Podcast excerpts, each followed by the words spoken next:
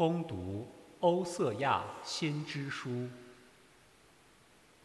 来吧，我们回到上主那里去，因为他撕碎了我们，也必会治愈我们；他打伤了我们，也必要包扎我们。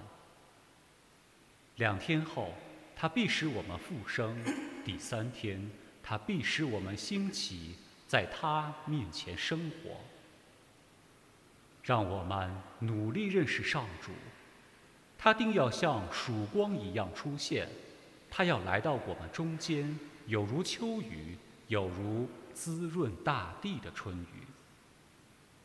厄弗拉，我能为你做什么呢？犹大，我能为你做什么呢？你们的爱有如朝云，有如露水，很快就消失了。因此，我借先知们砍碎了他们，用我口中的话杀戮了他们。我要求的是爱，不是祭献；我要求人认识天主，不是全凡祭。这是上主的圣言。感谢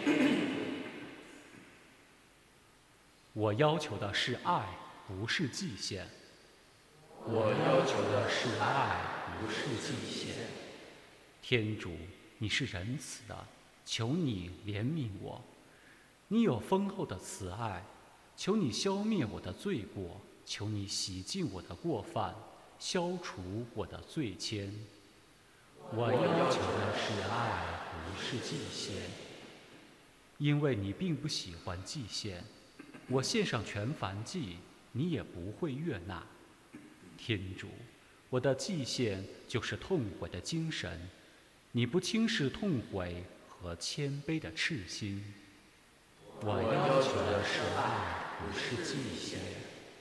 上主，求你对西雍广施慈爱，为耶路撒冷重建城垣。你必悦纳合一的牺牲、祭品和燔祭。那时。人们将把牛犊呈现在你的祭台上。我要求的是爱，不是祭献。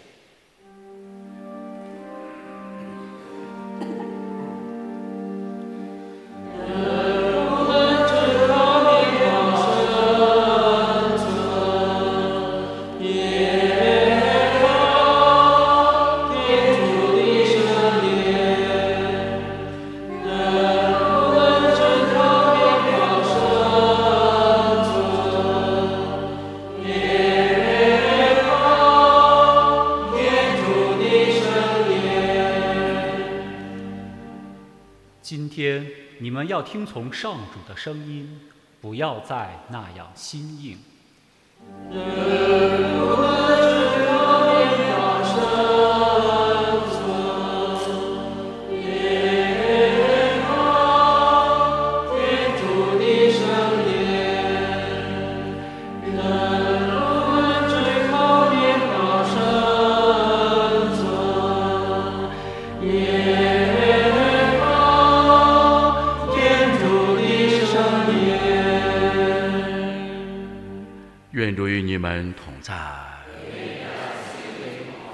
攻读圣路加福音，主愿光荣归你。那时候，耶稣向那些自以为义人而轻视他人的人讲了这个比喻：有两个人上圣殿去祈祷，一个是法利赛人，另一个是税务员。那个法利赛人站着，心里这样祈祷：“天主，我感谢你，因为我不像别人勒索、不义、奸淫，也不像这个税务员。我每周两次进食，把我全部收入捐献十分之一。”那个税务员却远远站着，连举目望天也不敢。只是捶着胸说：“天主，可怜我这个罪人吧。我告诉你们，这个人回到他家里成了异人，而那个人却不然。因为凡自高自大的，必被贬义；凡自谦自卑的，必被高举。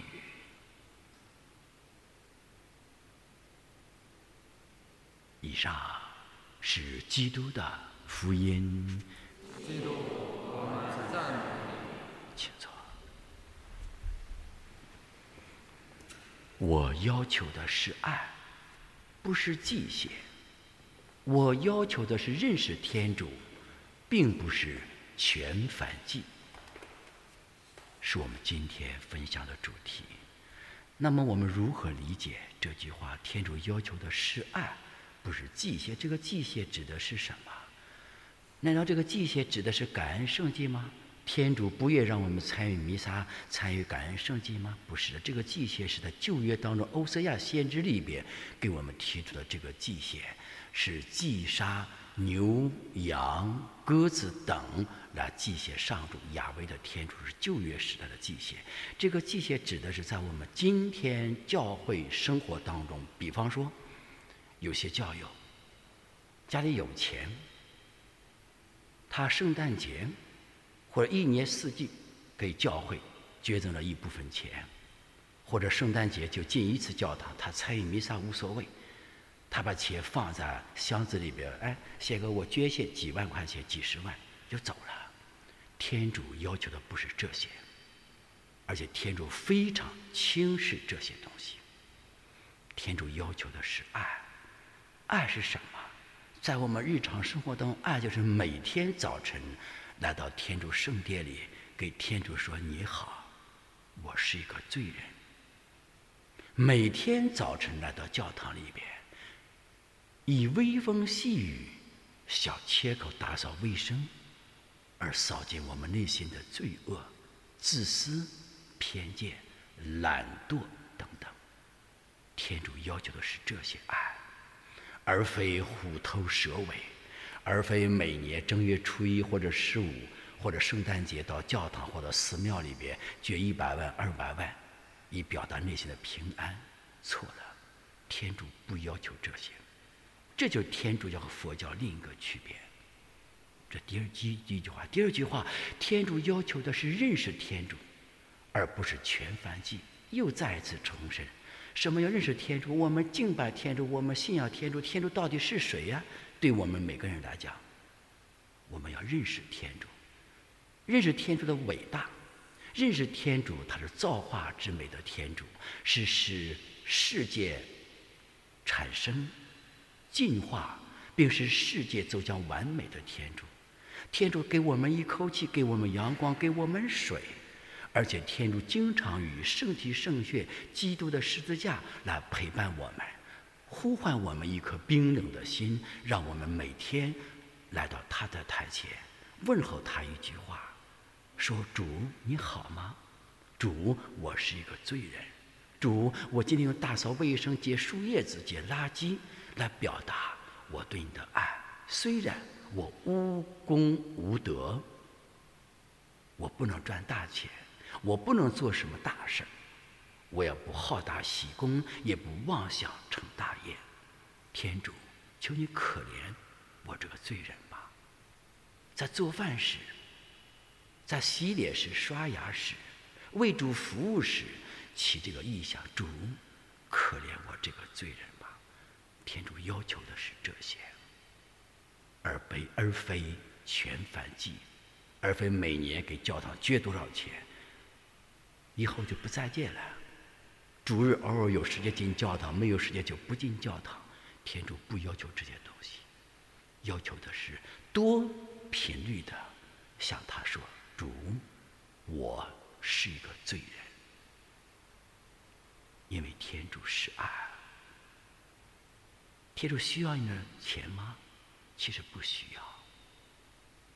天主要求的是我们一份真爱。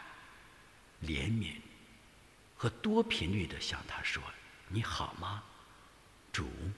我是一个罪人。